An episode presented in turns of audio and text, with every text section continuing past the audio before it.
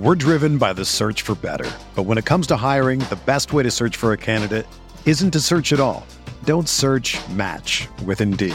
Indeed is your matching and hiring platform with over 350 million global monthly visitors, according to Indeed data, and a matching engine that helps you find quality candidates fast. Ditch the busy work. Use Indeed for scheduling, screening, and messaging so you can connect with candidates faster. Leveraging over 140 million qualifications and preferences every day, Indeed's matching engine is constantly learning from your preferences, so the more you use Indeed, the better it gets. Join more than 3.5 million businesses worldwide that use Indeed to hire great talent fast. And listeners of this show will get a $75 sponsored job credit to get your jobs more visibility at Indeed.com slash BlueWire. Just go to Indeed.com slash BlueWire right now and support our show by saying that you heard about Indeed on this podcast. That's Indeed.com slash BlueWire. Terms and conditions apply. Need to hire? You need Indeed. Welcome to the RotoWire Prospect Podcast. I'm your host, James Anderson. And after weeks of work, uh, the midseason top 400 prospect rankings is in the books.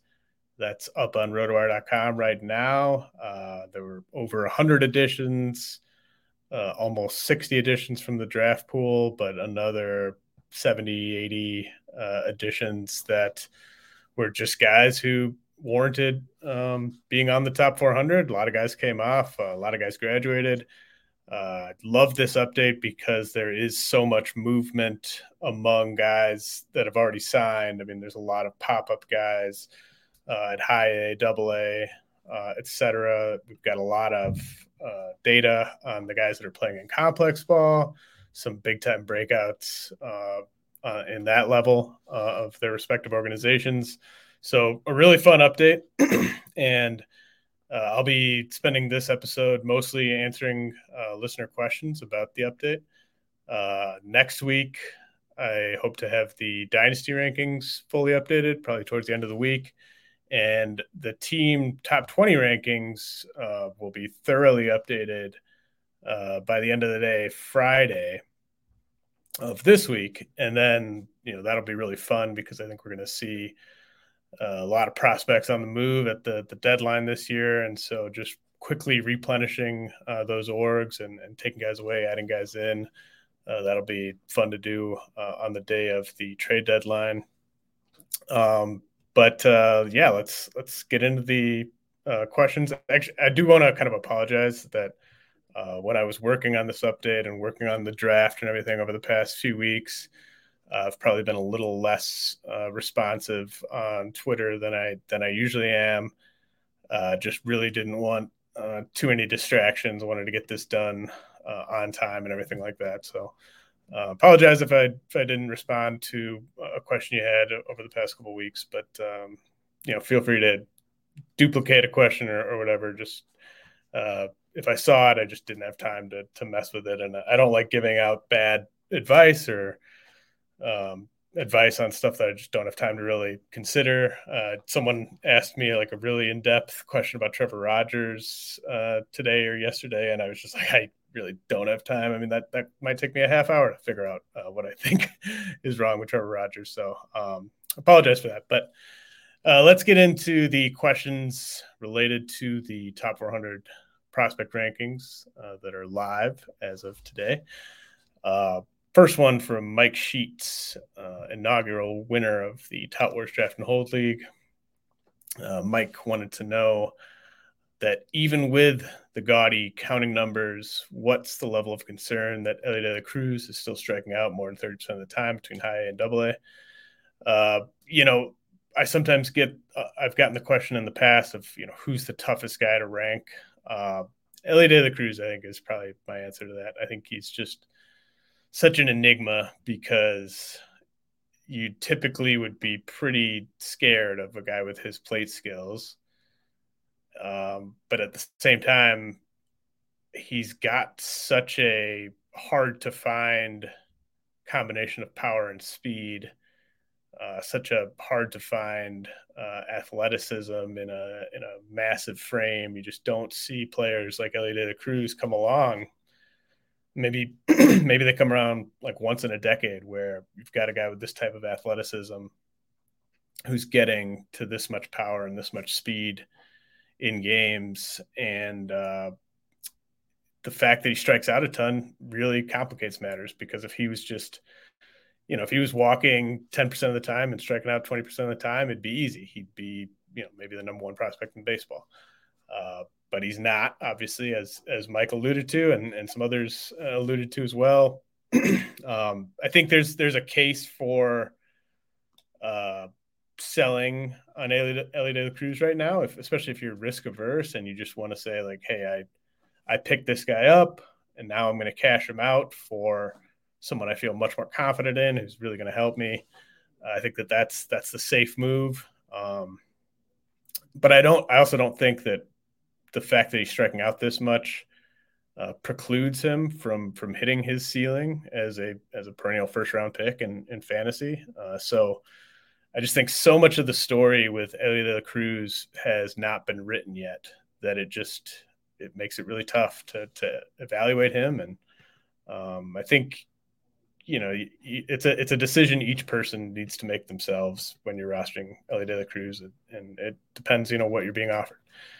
Uh, but he was incredibly tough to rank. Uh, ended up slotting him in at eighth overall. Uh, I think he'd been around 20th uh, overall uh, prior to this update.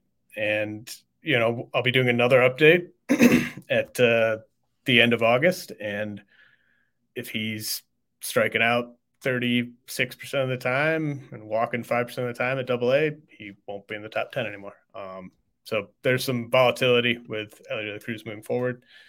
Uh, Joe McHugh, uh, buddy on Twitter, wanted to know um, or he he made the observation that more younger, further away players are high up on this set of rankings than in the off season and the early season. And he wanted to know if this is more a result of uh, more evaluation time for these players, the draft, the graduations, a, con- a conscious shift by me uh, looking at upside versus proximity, uh, it's definitely not a conscious shift. Uh, I would much rather have the top 10 and the top 15 be loaded with guys that are close to the majors, but it's kind of a, a cyclical nature of the, these things, right? Like um, before the season, I think I commented on this uh, as well, but before the season, um, we had more high end prospects that were expected to debut that season than I can really ever recall. I, I think uh, maybe 10 or 12 of my top uh, 13, 14 prospects or so were all guys that we expected to graduate um, around this time. And that has in fact happened. Uh, we're still, we're almost there on graduations to guys like uh, Vinny Pasquantino and Oneil Cruz. But um, once those two guys graduate, it's just going to be a ton of guys that you're not going to see till next year. And that kind of makes sense, right? Because a lot, most teams aren't going to bring up a highly touted prospect in August or September, right? So the guys that were going to come up have already come up, and we're going to have this next wave, and it's it's such an exciting group of guys at the top. But uh, as Joe mentions, um, like I, I, recommend checking out the the ETAs; those are all updated. Uh, got a 2022 ETA on Miguel Vargas with the Dodgers. I don't feel extremely confident about that. Um, maybe a 60% chance he, he comes up this year. Uh, but then after Vargas, yeah, you got Pasquantino, you got Oneil Cruz, uh, Curtis Mead. I think there's like a 50 50 shot that he's up this year. And that would probably be some sort of uh, ramifications of a trade, like if, if the Rays traded him or if they traded guys in front of him, maybe he comes up. But I mean, that he could very easily not come up at all this year. So it's really a ton of guys with 2023 ETAs, some 2024 ETAs, some 2025 ETAs up there. Um, so it's just it's just a, a whole new crop, and uh, I think it's more of a, you know, kind of usually it's somewhere in between where we're at right now, where there's very few guys that we expect to debut this this current season versus and and then compared to like before the season where it was like everyone's going to debut. Usually we're somewhere in the middle where it's like half of the top ten are guys who are up or guys who are going to be up this year, and then half the top ten are guys for further down the road. So it's just a, it's just a wave. These things kind of go in waves, and I think that's that's where we're at right now. Uh, Dan wanted to know this is this is kind of a, a common question, um, especially with guys like uh, Jackson Chourio and Elly De La Cruz. But Dan asked if there are specific historic examples of guys who struck out at a 30% clip in the lower levels who improved their K rate as they aged. He's wondering what a 28% K rate for Jackson Chourio and a 31% K rate for Elly De La Cruz means for their long term ceilings. Um, I think it's just it, this is such a uh, like kind of a black magic. Like there, there's just there's so we're talking about extremes with Chourio and De La Cruz on both sides of the coin. Um, you know, for a guy that struck out this much at single A, uh, as he's referring to with uh, Chourio, uh, Giancarlo Stanton is kind of the one that came to mind for me. Um, he had the same K rate at the same age as Chourio uh, at single A. Um, but I think the the big thing to to talk about with Chourio is that this is an unprecedented player in terms of going from the Dominican Summer League to low A and skipping whatever levels existed in between.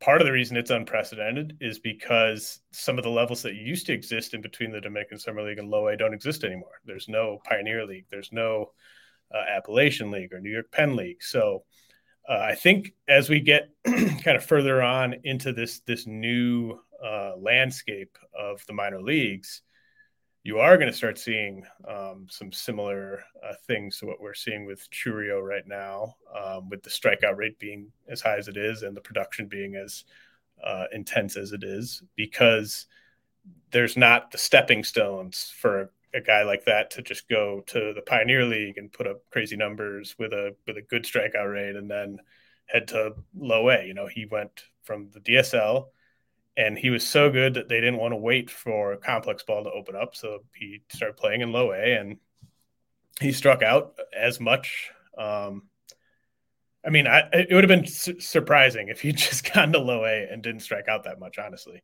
Um, like Ronald Acuna, Juan Soto, Wander Franco, Vlad Guerrero, none of those guys, and he's a different player from some of those guys, but none of them went from the DSL to low A. They all got plenty of time. Some of them didn't go to the DSL, but uh, they all had time before low A.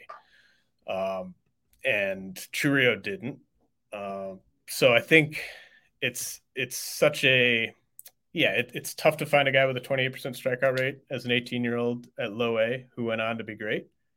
But you also can't find a guy who was an 18 year old at low A who skipped over all the stateside rookie leagues and was this productive. So Chourio is is very unique um, in both respects. Although I did mention Giancarlo Stanton, that's an example of a guy that struck out that much uh, at low A.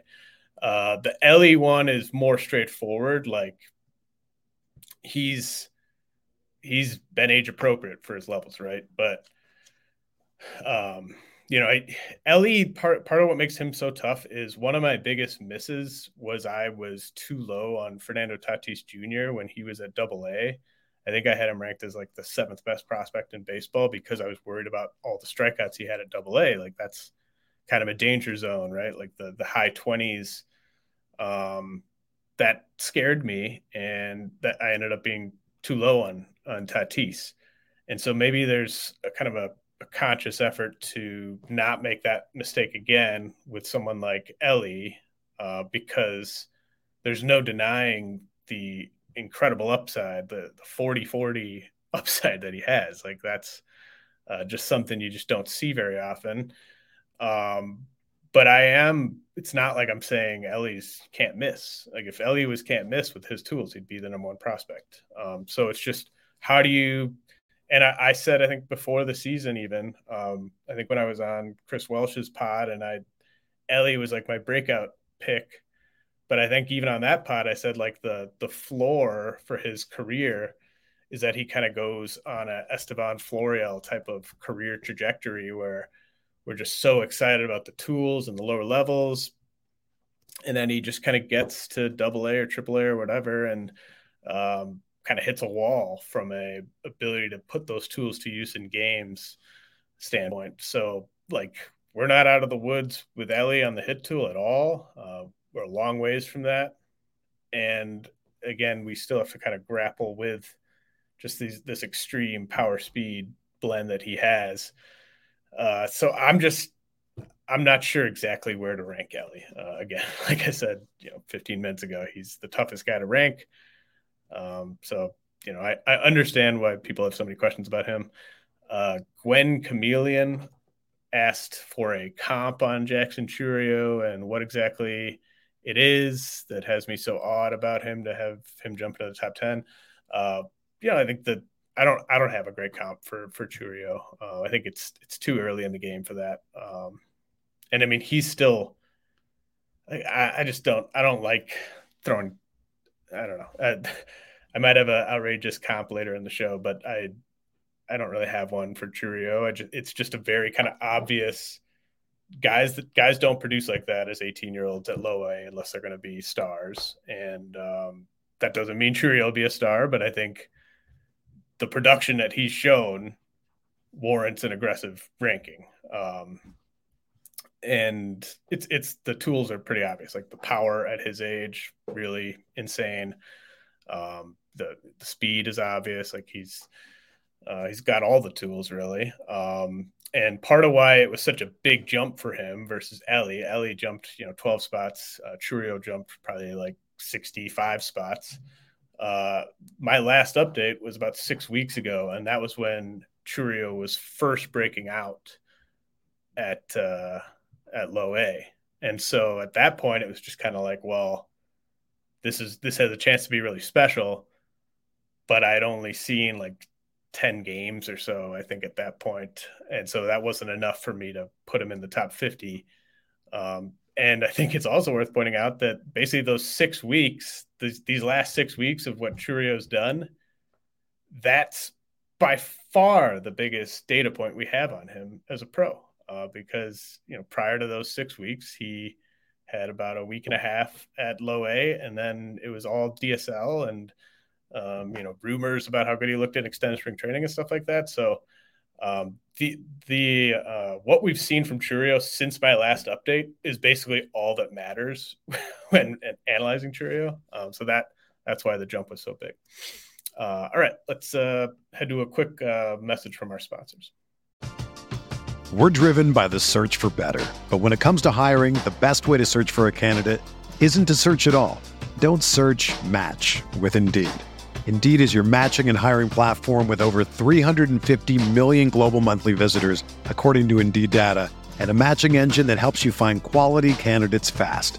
Ditch the busy work. Use Indeed for scheduling, screening, and messaging so you can connect with candidates faster.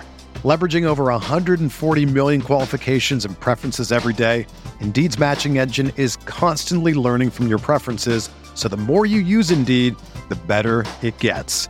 Join more than 3.5 million businesses worldwide that use Indeed to hire great talent fast. And listeners of this show will get a $75 sponsored job credit to get your jobs more visibility at Indeed.com slash BlueWire. Just go to Indeed.com slash BlueWire right now and support our show by saying that you heard about Indeed on this podcast. That's Indeed.com slash BlueWire. Terms and conditions apply. Need to hire? You need Indeed.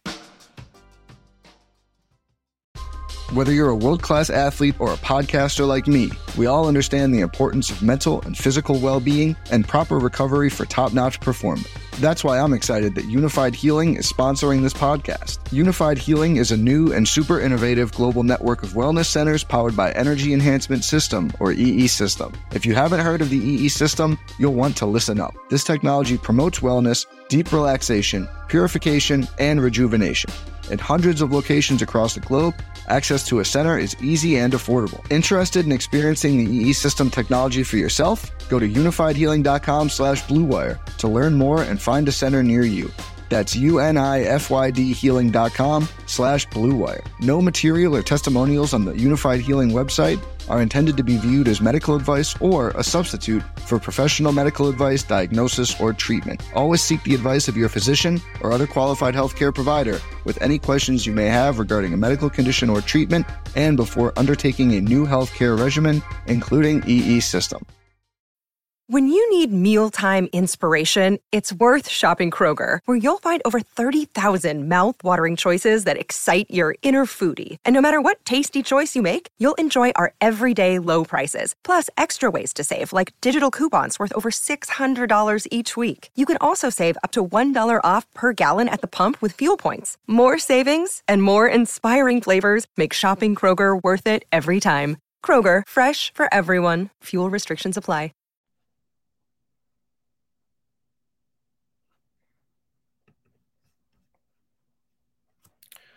All right, from John Vahi, uh, why no big bump for Adael Amador, uh, Rockies middle infielder? Uh, I knew that there'd be people who were disappointed by Amador's ranking. Um, I think I had him. Let's see, I had him at 122. Uh, it's it's tough because he has a lot of the stuff we look for, right? Like he's controlling the strike zone very well. Um, more more walks and strikeouts. It's always great. He's uh, hit for a little bit of power. He's shown uh, some plus speed. Uh, I just I don't get the. You look at those stats and then you watch him, and I just I don't think we're talking about that type of upside or that type of impact uh, potential, especially from the power standpoint. Uh, he is a plus runner but you're you sometimes see with these like these middle infielders who have a really good control of the zone uh, they can put up pretty impressive strikeout rates and walk rates in the lower levels low a specifically. Uh, and then by the time they get to double a or triple a everything kind of normalizes and we're talking about a guy who's going to hit kind of like an empty high batting average that type of thing um, so that's that's my read on Amador right now. I don't think that he's a guy that's going to be you know 25 homers, 25 steals in Coors Field. Like I just don't see that type of upside with him, despite what looks like a promising blend of power and, and patience at, at low A. Um, maybe I'm wrong, but um, you also throw in the fact that he's, I think, two plus years away um, maybe three years away, given how slowly the Rockies sometimes move guys. Um, just, I, I don't know. I, I, think that he's a little overrated right now. Uh, Ulysses asks, uh, who makes it to the show first in 2023, Jordan Walker or Elly De La Cruz?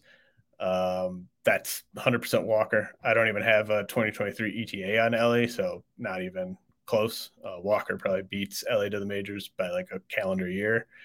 Uh, and then Ulysses wanted wanted to know, and you can look at those ETAs; those are all fully updated, uh, right next, you know, right on that top 400. Um, and then Ulysses also wanted to know um, if I have an assessment or a comp on Jordan Walker.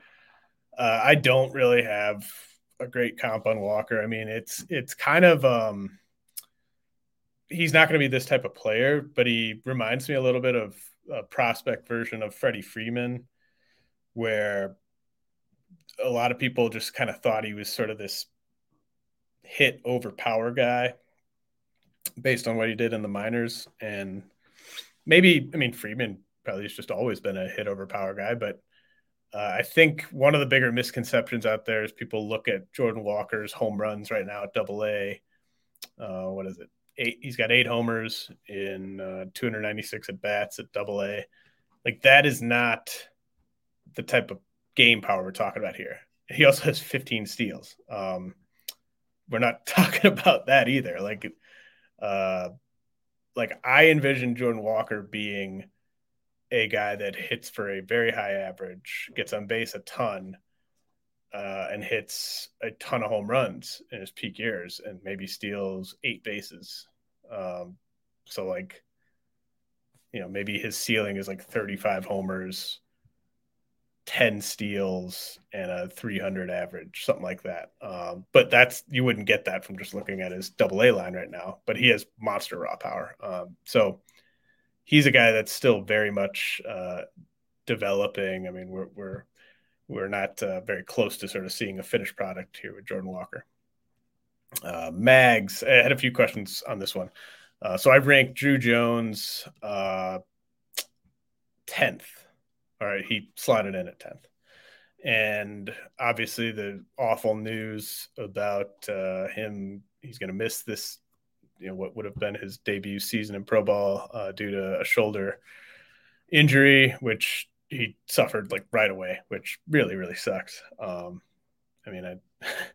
I know how bad Welsh wanted to see him in person in Arizona, and just uh, really tough break. But um, a lot of people were wondering, like, are you? Did you know that he's injured? Like, are you ranking there knowing that he's injured? Like, yes, he was actually going to slot in eighth. Um, so it goes Chourio seventh, Elly De La Cruz eighth, Anthony Volpe ninth. It was going to be Chourio, then Jones, then De La Cruz, then Volpe. Uh, so I bumped Jones down two spots basically because of the shoulder injury. Uh, to me, he was in a tier of his own um, in this class. I don't think you can just go from being in a tier of your own to um, below anyone in the class because you are going to miss the first, you know, six weeks of your career essentially. Um, I had someone ask if uh, you know, if I did the same with because Jordan Lawlar, basically the same thing happened with Jordan Lawlar, and Jordan Lawlar should be a good kind of example here, right? Um, now the big difference is I didn't have Lawlar as, let alone the top guy, but not not certainly not the clear top guy. I think I had Marcelo Mayer as the top guy, um, and so Lawlar being injured, um, like he would have been like third for me maybe um, without the injury in that class. And so him being injured, you know, he he slipped a little bit. Um, but Jones was just I'm I'm so much higher on Jones right now than I was on Lawlar a year ago. I should have been higher on Lawlar, obviously, but um, yeah, I just I, I can't say enough about Jones's long term upside and you don't have to look further than his own org to find guys, Corbin Carroll and Jordan Lawlar, who recently missed a ton of time with injuries, and now they're the top two prospects for Dynasty, in my opinion. Um, let's see. Uh, Steve G asks, "Is it time to drop Tyler Freeman in a 14-team dynasty?" And he also asks if Bo Naylor could be better than MJ Melendez. Uh, with whether or not to drop Freeman, uh, you guys really, really should be using the My Leagues tools. Um, those are like half of the value of the prospect rankings is syncing your dynasty leagues up and seeing who the f- top free agents are in your league. Um, so, Steve, I you might even already use these, but I don't know if you should drop Tyler Freeman yet. But if you sync up your My Leagues thing and you see like 20 free agents that I have ranked higher than Tyler Freeman, then yeah, you should should drop him.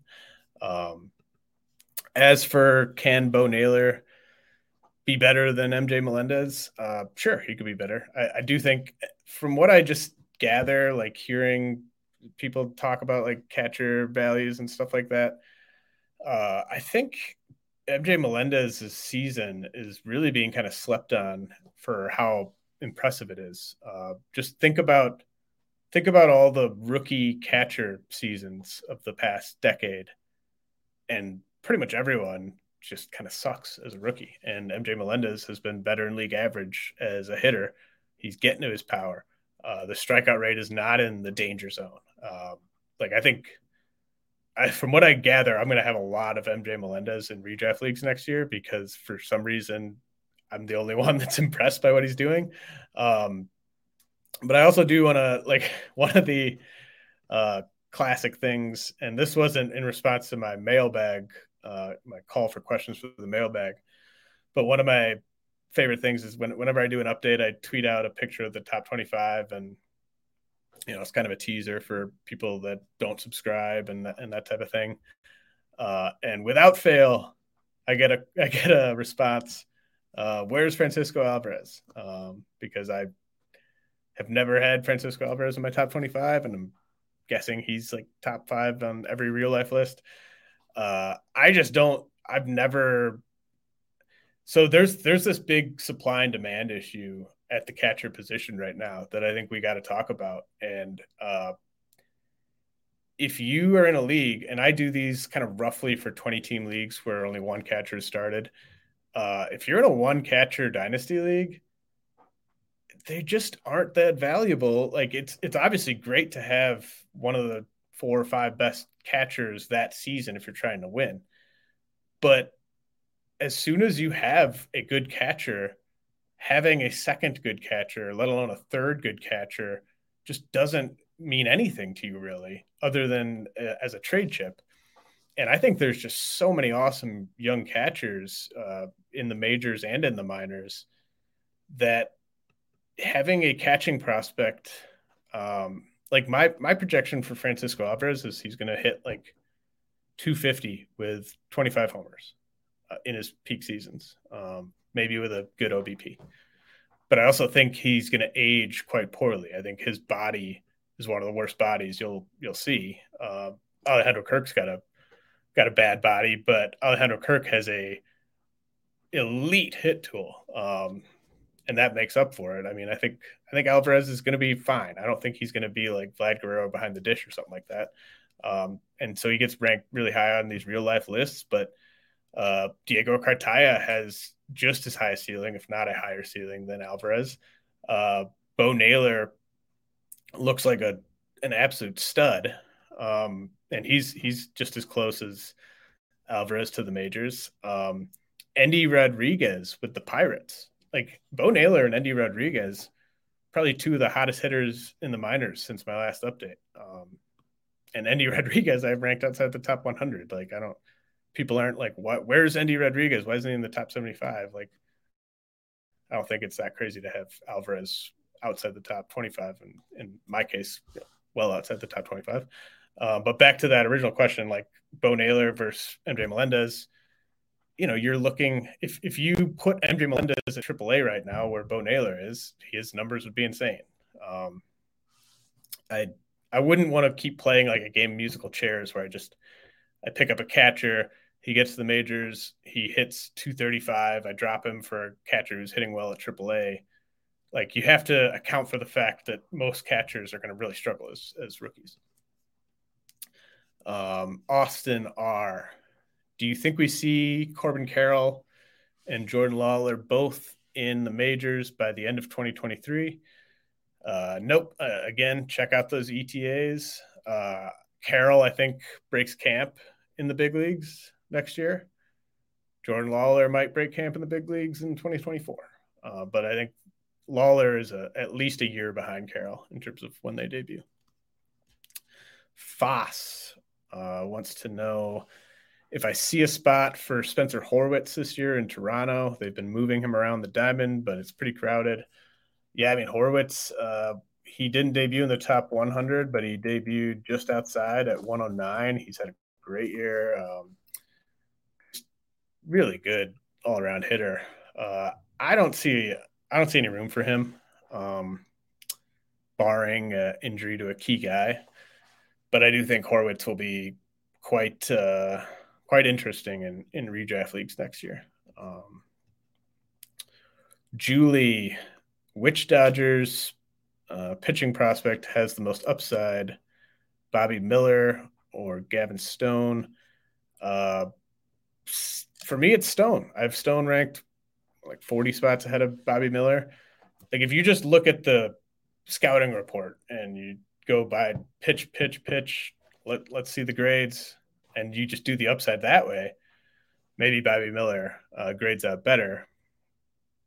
I don't even know if that's true anymore. I mean, Stone's changeup is probably the best pitch of, of either guy. But like, let's look at stuff besides just grading each individual pitch. Um, Stone is a starter all the way. Uh, he he's gonna go deeper into games. He's gonna like he's more poised to be a guy who two years from now is logging 170 innings in the big leagues. Um, Miller is just he's kind of all over the place. Like he's still developing. I think there's reliever risk with Miller. There's the risk that he's just a five and dive guy who is tough to rely on for wins. Uh, I just I think everything points to Gavin Stone, except sort of public perception coming into the year. Um, so Gavin Stone, uh, Joey DeClerc, uh, got a lot of questions about Yiddi Cappe, uh, so I'll just answer them with this one. What is it about Yiddi Cappe of the Marlins that justifies the huge leap into the top 50? Stats look good, but what's under the hood that stands out? Uh, yeah, I, I definitely um, pretty aggressive. I put uh, Yiddi Cappe at, at 49 overall. Um, I, you know, I always, and you could argue like he should have, he certainly should have been in the top 400 before this update, right? Like he had the pedigree and everything.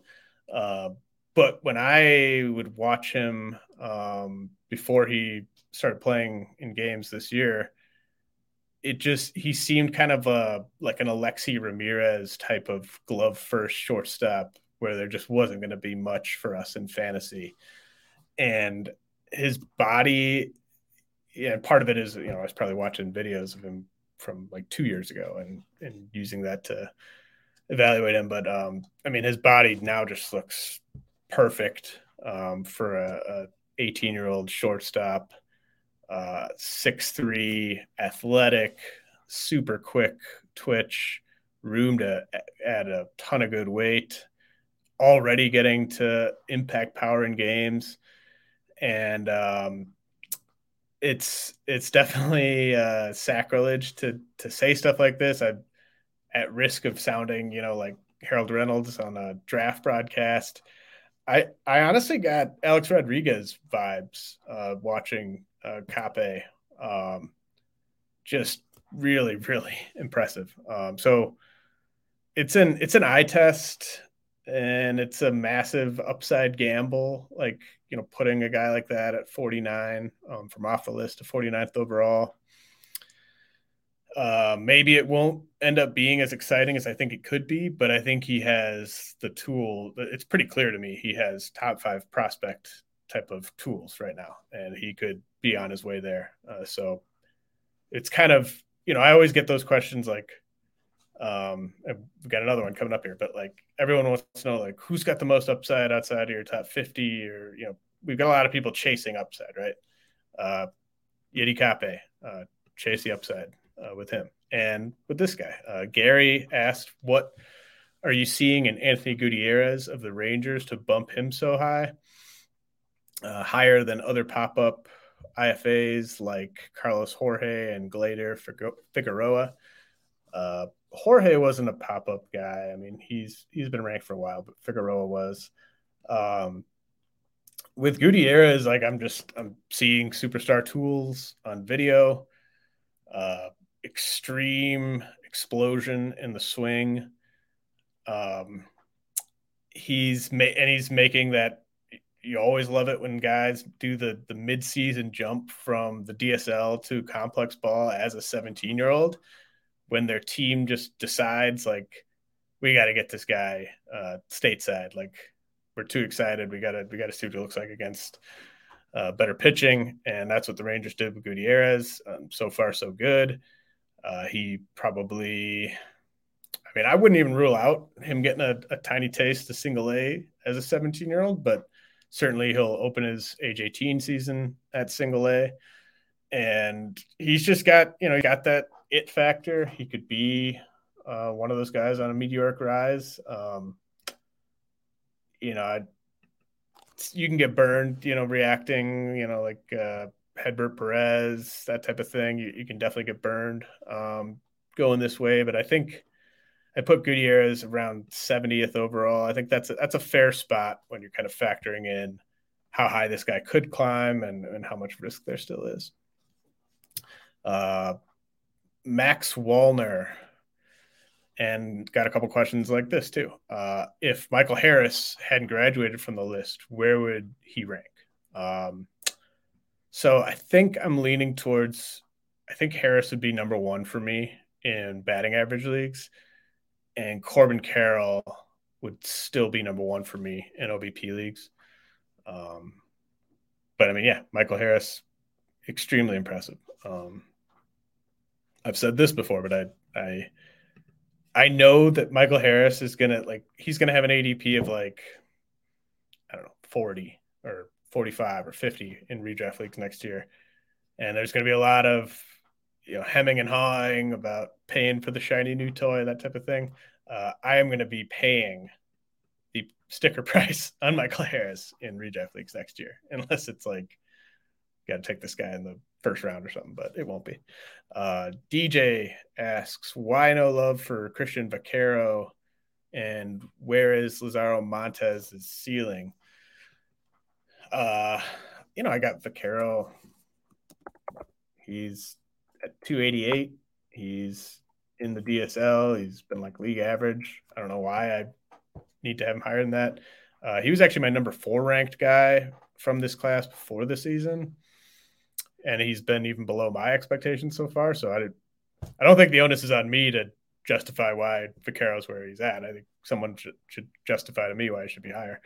Um, but Montes, who was my second ranked guy behind Roderick Arias, who's struggled, uh, Montes is just, you know, he's uh, looking exactly as advertised, a little, little bit too much swing and miss. Uh, but, you know, this is he uh, DJ want to know what Montes's ceiling was. Montez with the the Mariners, just monster uh, uh, power hitter. Uh, like I, his ceiling is just prototypical cleanup hitter. Um, maybe even like a Yordan Alvarez type of guy. Like don't want to get too far ahead of things, but like you know that type of just elite four category production. Uh, strikeouts are going to have to come down, but um, you know you're weighing the risk and the reward there.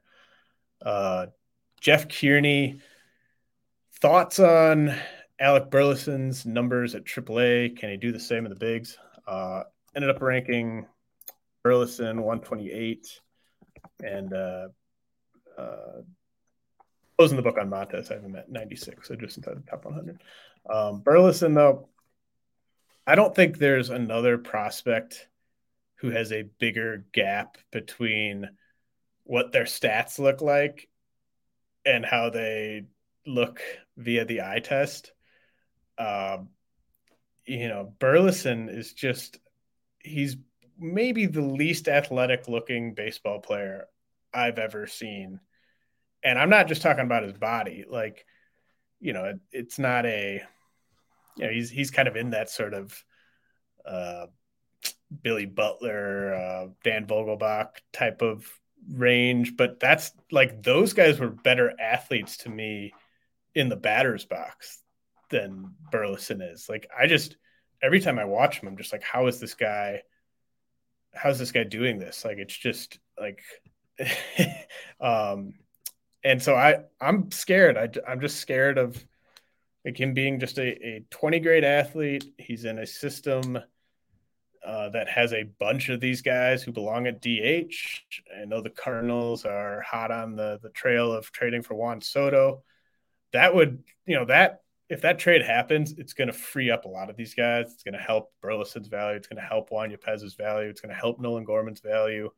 Um, you know, I, it, anyone who's going to the Nats, there's going to be playing time for them, and the guys left over, there'll be playing time for them but it's just it's tough for me. You know, I bumped into 130 or whatever. Uh, stats look great. Really tough to quibble with anything. Um, but he just I I get this quad A vibe from him because of just how unathletic he is. Um, but we'll we'll see.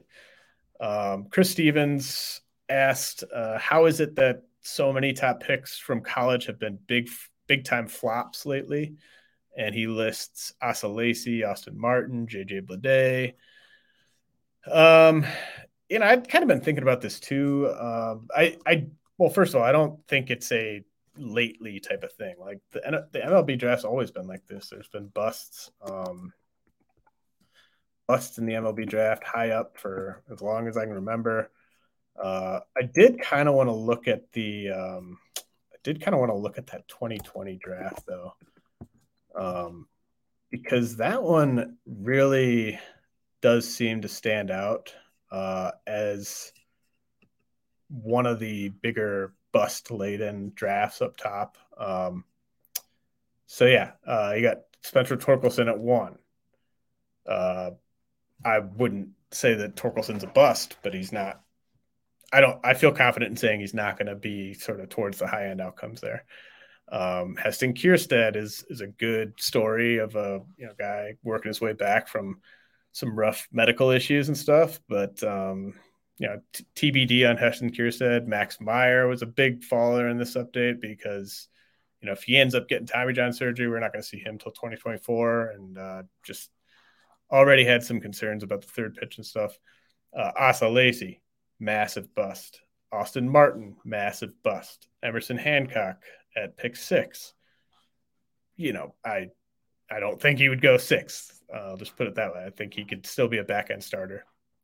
Nick Gonzalez, he wouldn't go seventh if we redid this draft. Uh, he was a massive faller as well because it's kind of like the hit tool is supposed to be the thing, and if the hit tool is an issue, like those Keston Hiura comps start ring start ringing truer and truer.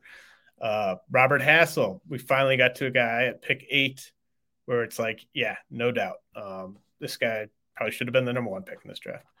Um, you know, Zach Veen, fine number nine pick. Reid Detmers, I'd say good number 10 pick. Uh, Reid Detmers maybe be a top three pick if we redid this draft. Um, so you get my point. Like it's this was a bad draft uh, in hindsight, and that just that'll happen sometimes. Like the Nick Senzel draft was like that. Uh, that whole top ten was a was a bunch of busts. So uh, it's just kind of the way it goes. Um, Doug Blesinski uh, noticed the pitchers are not ranked as high.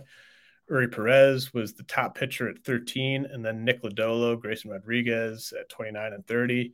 Do you feel that Eury is in his own tier, and do you see big tiers at uh, SP? Um, yeah, I mean, this is kind of par for the course for me. Uh, and I know I know Doug's been a follower of of my rankings for a while, but like um I would say on I would expect to have two to three pitchers in my top 25 and maybe you know three to five in my top 35 and that's kind of where we're at. Um Eury Perez at 13 then Lodolo, Grayson Rodriguez, Ricky Tiedemann, uh, Daniel Espino, Taj Bradley, all within the top 33. So there's kind of a, a tier there, guys.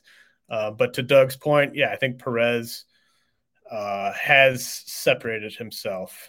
Uh, when you factor in health, stuff, command, proximity, likelihood of being an impactful contributor for 2023, I think it's just kind of all pointing towards Perez. And, you know, we're going to have, you know, Grayson's innings are going to have to be managed. Uh, Espino's innings are going to have to be managed.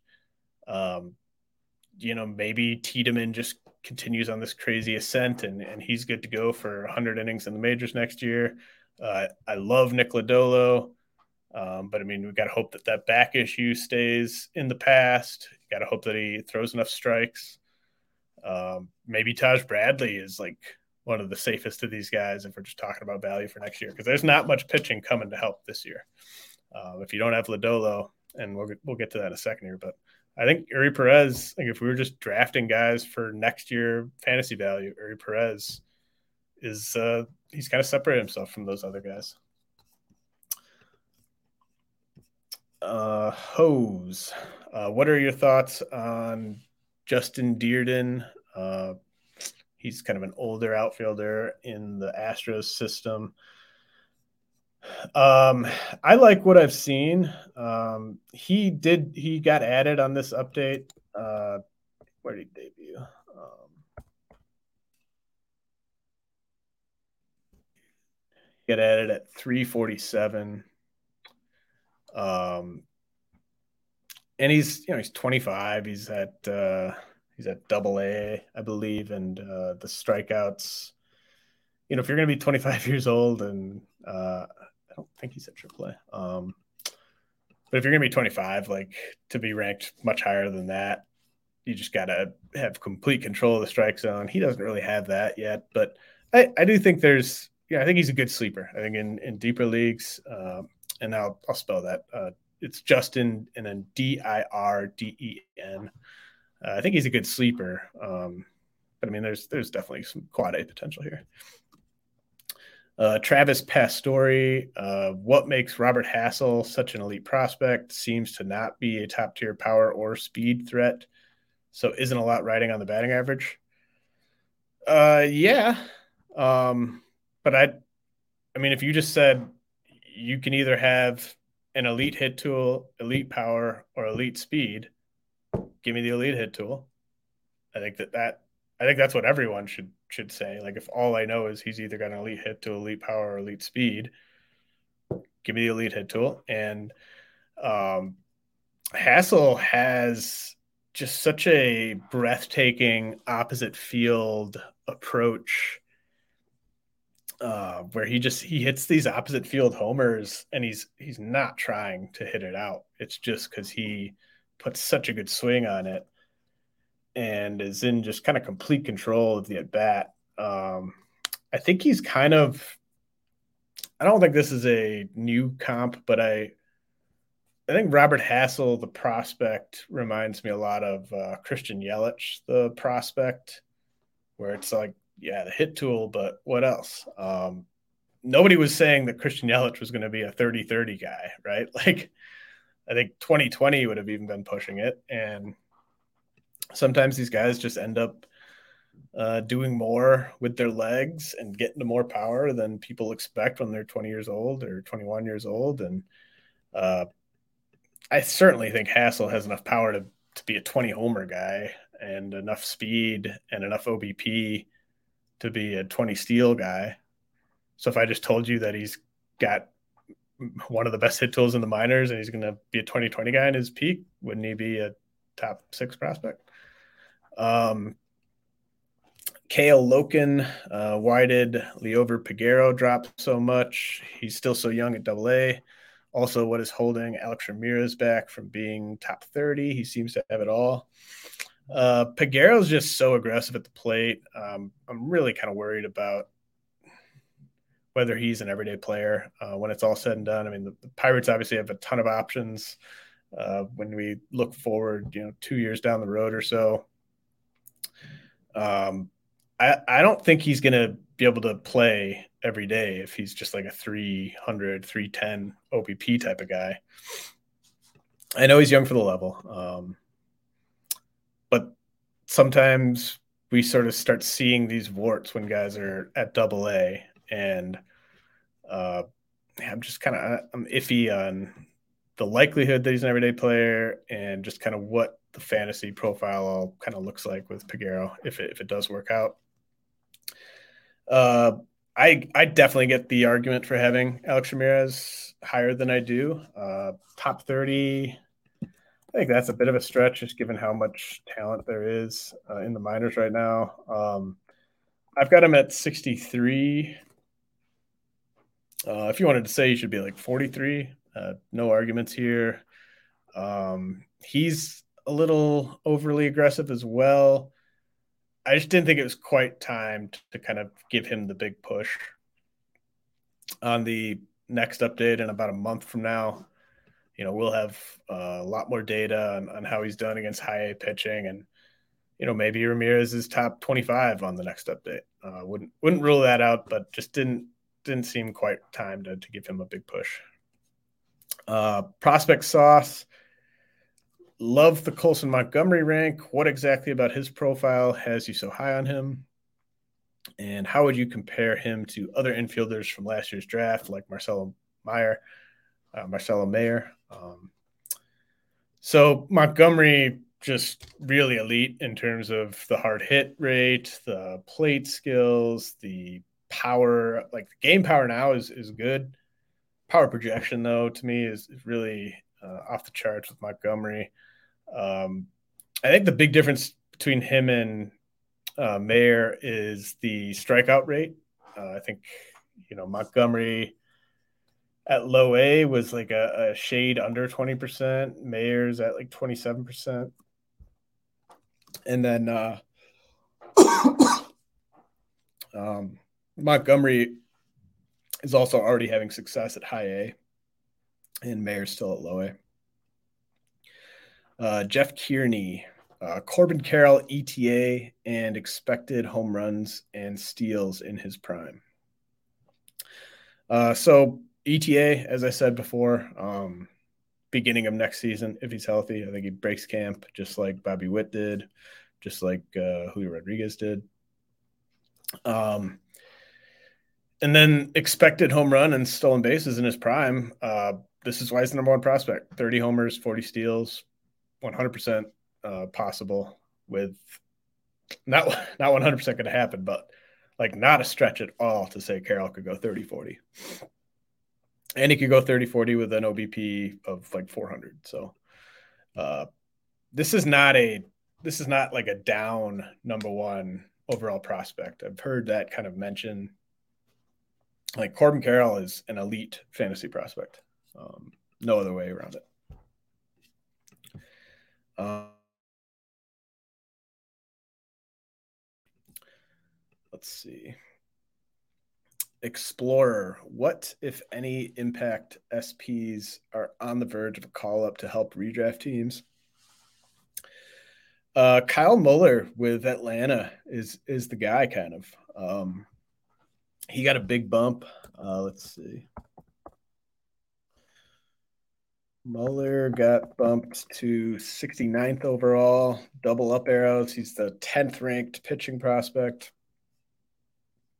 And I think if you look at what he's doing at AAA over his last uh, 10, 12 starts or so, uh, he's finally got the walks. You know, he's still walking too many guys, but he's now walking few enough guys where I see a, a, clear path to him having success in the majors. And uh, the stuff is big. Uh, we know Atlanta is pretty solid when it comes to developing pitchers.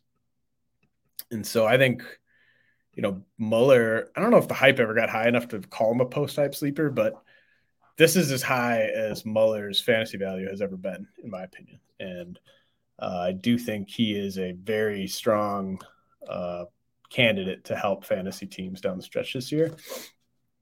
Uh, I would have, and I probably would even still say DL Hall as as the next guy. Uh, it man, like ten days ago, it just looked like DL Hall was poised to be a potential game changer in redraft. Uh, that he had his like worst outing of the year. Uh, I think yesterday actually. Um, only pitched an inning the outing before that. So just been throwing on his like side day, but uh, you know, you wonder if something something happened in that start where he was. I think he made it like an inning, gave up six earned runs. Um, just super hittable, which is which is kind of weird for him. Uh, but if if Hall goes out and shoves his next time out, um, he would be my my next guy there because Hall and Muller both have the potential to to rack up the strikeouts in an impactful way. Um, Caleb Kilian, I think, is another guy that, that might be turning things around. His last start was pretty good. I uh, want to see a couple more of those from him. Uh, Ryan Pepiot is super interesting to me. I I don't think I actually ended up moving him a ton. He's right around 100 overall, but uh, the thing that's so interesting to me about Pepiot is I I watched all of his big league strikeouts and all of his big league walks so far this year, and the strikeouts look insanely good. Like that that changeup is truly a plus pitch. Um, but the the walks look almost worse than the strikeouts look good. Like he's missing the zone by three feet on some of these these uh, deciding pitches. Um, so it's just, I have no idea where Pepiot's command and control is going to end up, but uh, right now I think he's just too risky. Like he's the type of guy that could go five innings, strike out 10 and get you a win, or he could go 0.2 innings and murder your ratio. so I just, I don't feel great about Pepiot and redraft right now. But if you're desperate, I mean, I think he's got the upside to, to help you. And then uh, Cody Morris, I think, is kind of a dark horse. He uh, was up to three innings his last rehab start. Cody Morris with the Guardians. All right, Roach Eater. Uh, Kahlil Watson, what would be what would he need to do to re- recover his lost value? Uh, if you owned him, would you be selling low? If you could buy low, would you? I see he's raked or he's ranked in the mid 200s. Um, so, look, uh, Kahlil Watson, I was saying on Twitter that you should you should sell low.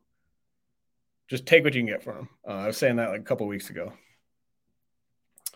Uh, the stuff I've heard about his makeup is like, you know, it's like the worst. Like he, uh, I mean, I think most people have seen that by now, but like using the bat as like a machine gun, uh, pointing it at the the first base ump because he rung you up on a check swing call earlier in the at bat, and then you strike out, and then you point your bat as like a machine gun action at the ump. Like that's just so out of control. like, you know, I mean, and then I'd heard stuff about him from a makeup standpoint uh, after the draft, kind of explaining why he fell to 16. I just have zero faith in this guy to turn things around. And he, I would have probably dropped him outside the top 100, even if he'd been doing what we thought he would do in games. And then you throw in the fact that the hit tool is like a 30 at best right now. He's he's striking out like 40% of the time. Like I just don't I mean, he's closer to being off the rankings than back in the top 100. And so it's probably too late to get much of anything for him in a trade, but um, you should have done that a couple weeks ago. Uh, three putt par. Any commentary around what's caused Jordan Groshans to fall so significantly? uh, you know, maybe now that I've I've finally moved him down to where I think a lot of people have him, maybe he'll finally start doing what I always thought he would do. Uh, really stick it to me, but you know, he on my last update, he had like the best approach, the best eye at AAA of anyone his age. Uh, wasn't hitting for power, but I I know there's plus raw power in there, and that approach was just insane. And I, I, was kind of betting that it was gonna it was gonna happen for him. And I didn't even rank him as high as I kind of wanted to on that last update. Uh, but now, you know, now he's just kind of doing nothing.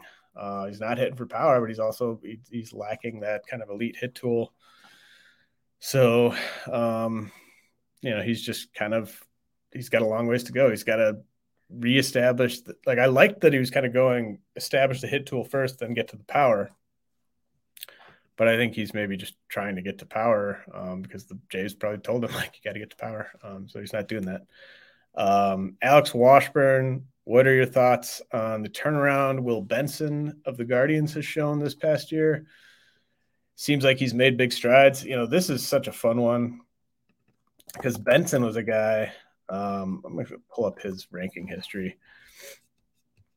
Um, and you can see you can see where every prospect has been ranked. Uh, if you just go to their RotoWire page, uh, scroll down a little bit, you can see a big graph of where they've been ranked. So, Will Benson's a great story because uh, right now I have him ranked 78. Uh, he added, he jumped into the rankings at 78. He got as high as 61 in May of 2018. He was just inside the top 100 as recently as June of 2019. And then he's been off the list mostly uh, since about April of 2021. So this is an awesome return, you know, to have a guy to have a guy be top 100 in 2018 2019 and then again in 2022 you know that's that's pretty remarkable. And uh you know the big thing that always drew me to benson was the incredible power speed combo that he had. Uh you know he's a massive kid. If you've seen will benson um you know he's six five six six two twenty five uh just a really good athlete um monster juice in there uh, from the left side. And so really it's it's a it's a really appealing fantasy package if it all comes together. He's at AAA. He's got the strikeouts under control. Uh, he's wa- he's always walked a ton, so he's always been he's always had a really high ceiling in OBP leagues. Um, so it's just it's it's a really good story. Uh, I hope that he isn't just kind of quad Aing it and you know he gets his debut and then you know he's hitting like 120 with a 40% strikeout rate or something. That could happen. It's tough to to kind of rank a guy like this where it's there's there's so much you can get excited about, but all it would take is you know a rough uh, four weeks in the majors and then you might see him get dropped in some dynasty leagues. So um, you do like the fact that it's it's easy to break into that that Cleveland outfield, but it's it's getting it's going to get harder. Um, you know, they got Will Brennan, who's also kind of knocking on the door for next year. So you know, Nolan Jones has been good. Um, so it won't be as easy, you know, in spring training next year to crack that outfield as it would have been uh, this past spring training.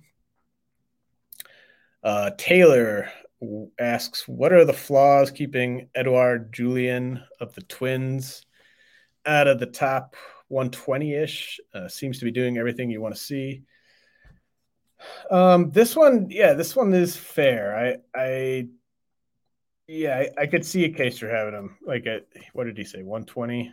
Um, Taylor wants to know why he wasn't like 120 ish. Yeah, I Taylor, I could see putting him 120. Um, with Julien, he does check a lot of boxes, right? But um, he is a little older. He's 23. He's at double A. He's a bad defender pretty much everywhere. And the Twins, the Twins have done an amazing job of stockpiling hitting talent. Um, but uh, unfortunately, a decent amount of that hitting talent are guys that you want to see hitting DH. um, so I'd say Julien is kind of behind you know four guys or so on the organizational depth chart.